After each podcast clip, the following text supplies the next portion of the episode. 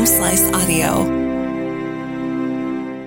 From the Home Slice News Center, this is the Daily Slice for Tuesday, May 10th, 2022.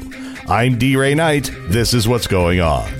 Here is the latest on the war in Ukraine. Ukrainian officials say Russian forces have pounded away at the vital port of Odessa as part of an apparent effort to disrupt supply lines and weapons shipments. On the other end of the southern coast, they hammered a steel plant where Ukrainian fighters were preventing Moscow's full control of another critical port. Days after the dramatic rescue of what some officials say were the last civilians trapped at the plant in Mariupol, authorities say about 100 are still believed to be in the network of underground tunnels. The strikes come as the grisly toll from battles continues to take shape, with the Ukrainians saying they found the bodies of 44 civilians in the rubble of a building in the northeast that was destroyed weeks ago. In news closer to home, a Rapid City man has been sentenced on drug crimes. Patrick Greenfield, 32, was sentenced to eight years in federal prison after pleading guilty to conspiracy to distribute a controlled substance. Greenfield was responsible for distributing between 1.5 and 5 kilograms of methamphetamine in western South Dakota. Greenfield was also sentenced to four years of supervised release and a $100 special assessment to the Federal Crime Victims Fund. Rapid City's police chief has been selected to serve on a national commission.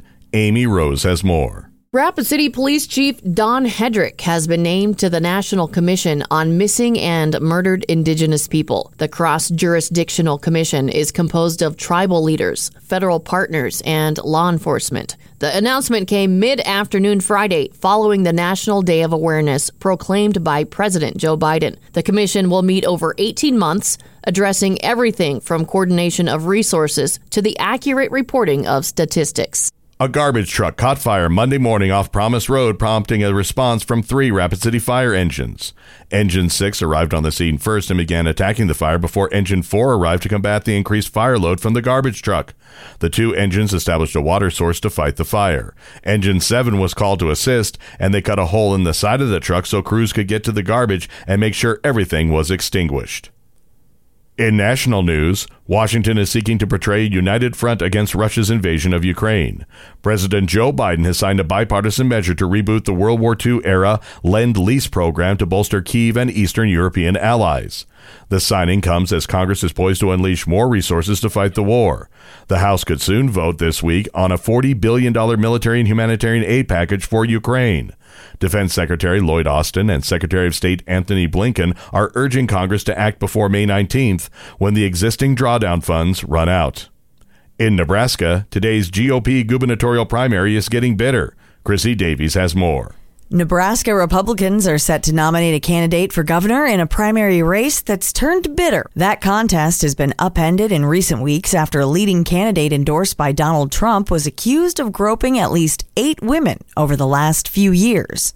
The candidate, businessman, and cattle breeder Charles Herbster denies those allegations. The GOP primary to replace Republican Governor Pete Ricketts features eight other candidates. Joining Nebraska with its own primaries today is West Virginia, where a congressional race between two GOP incumbents will provide another measure of the former president's sway with voters. After more than a week on the run, authorities say a former Alabama jail official has died and the murder suspect she is accused of helping escape from custody has been apprehended in Indiana. The two fugitives were caught Monday in Evansville, Indiana, after U.S. Marshals pursued their vehicle and then crashed into it. Officials say Casey White surrendered and Vicky White shot herself and was taken to a hospital. The two are not related. Vanderburgh County Coroner Steve Lockyear said that White died from her injuries. The arrest ended a nationwide manhunt that began on April 29th. Your weather forecast from the Home Slice Weather Center. Mostly sunny today and a little breezy with a high of 68. Low tonight, 48. And that was your Daily Slice for Tuesday, May 10th, 2022. The Daily Slice is a production of Home Slice Media Group, hosted by D. Ray Knight with Amy Rose and Chrissy Davies. Executive producer Mark Houston. Engineered by Chris Jacquez. I'm D. Ray Knight. Have a great day.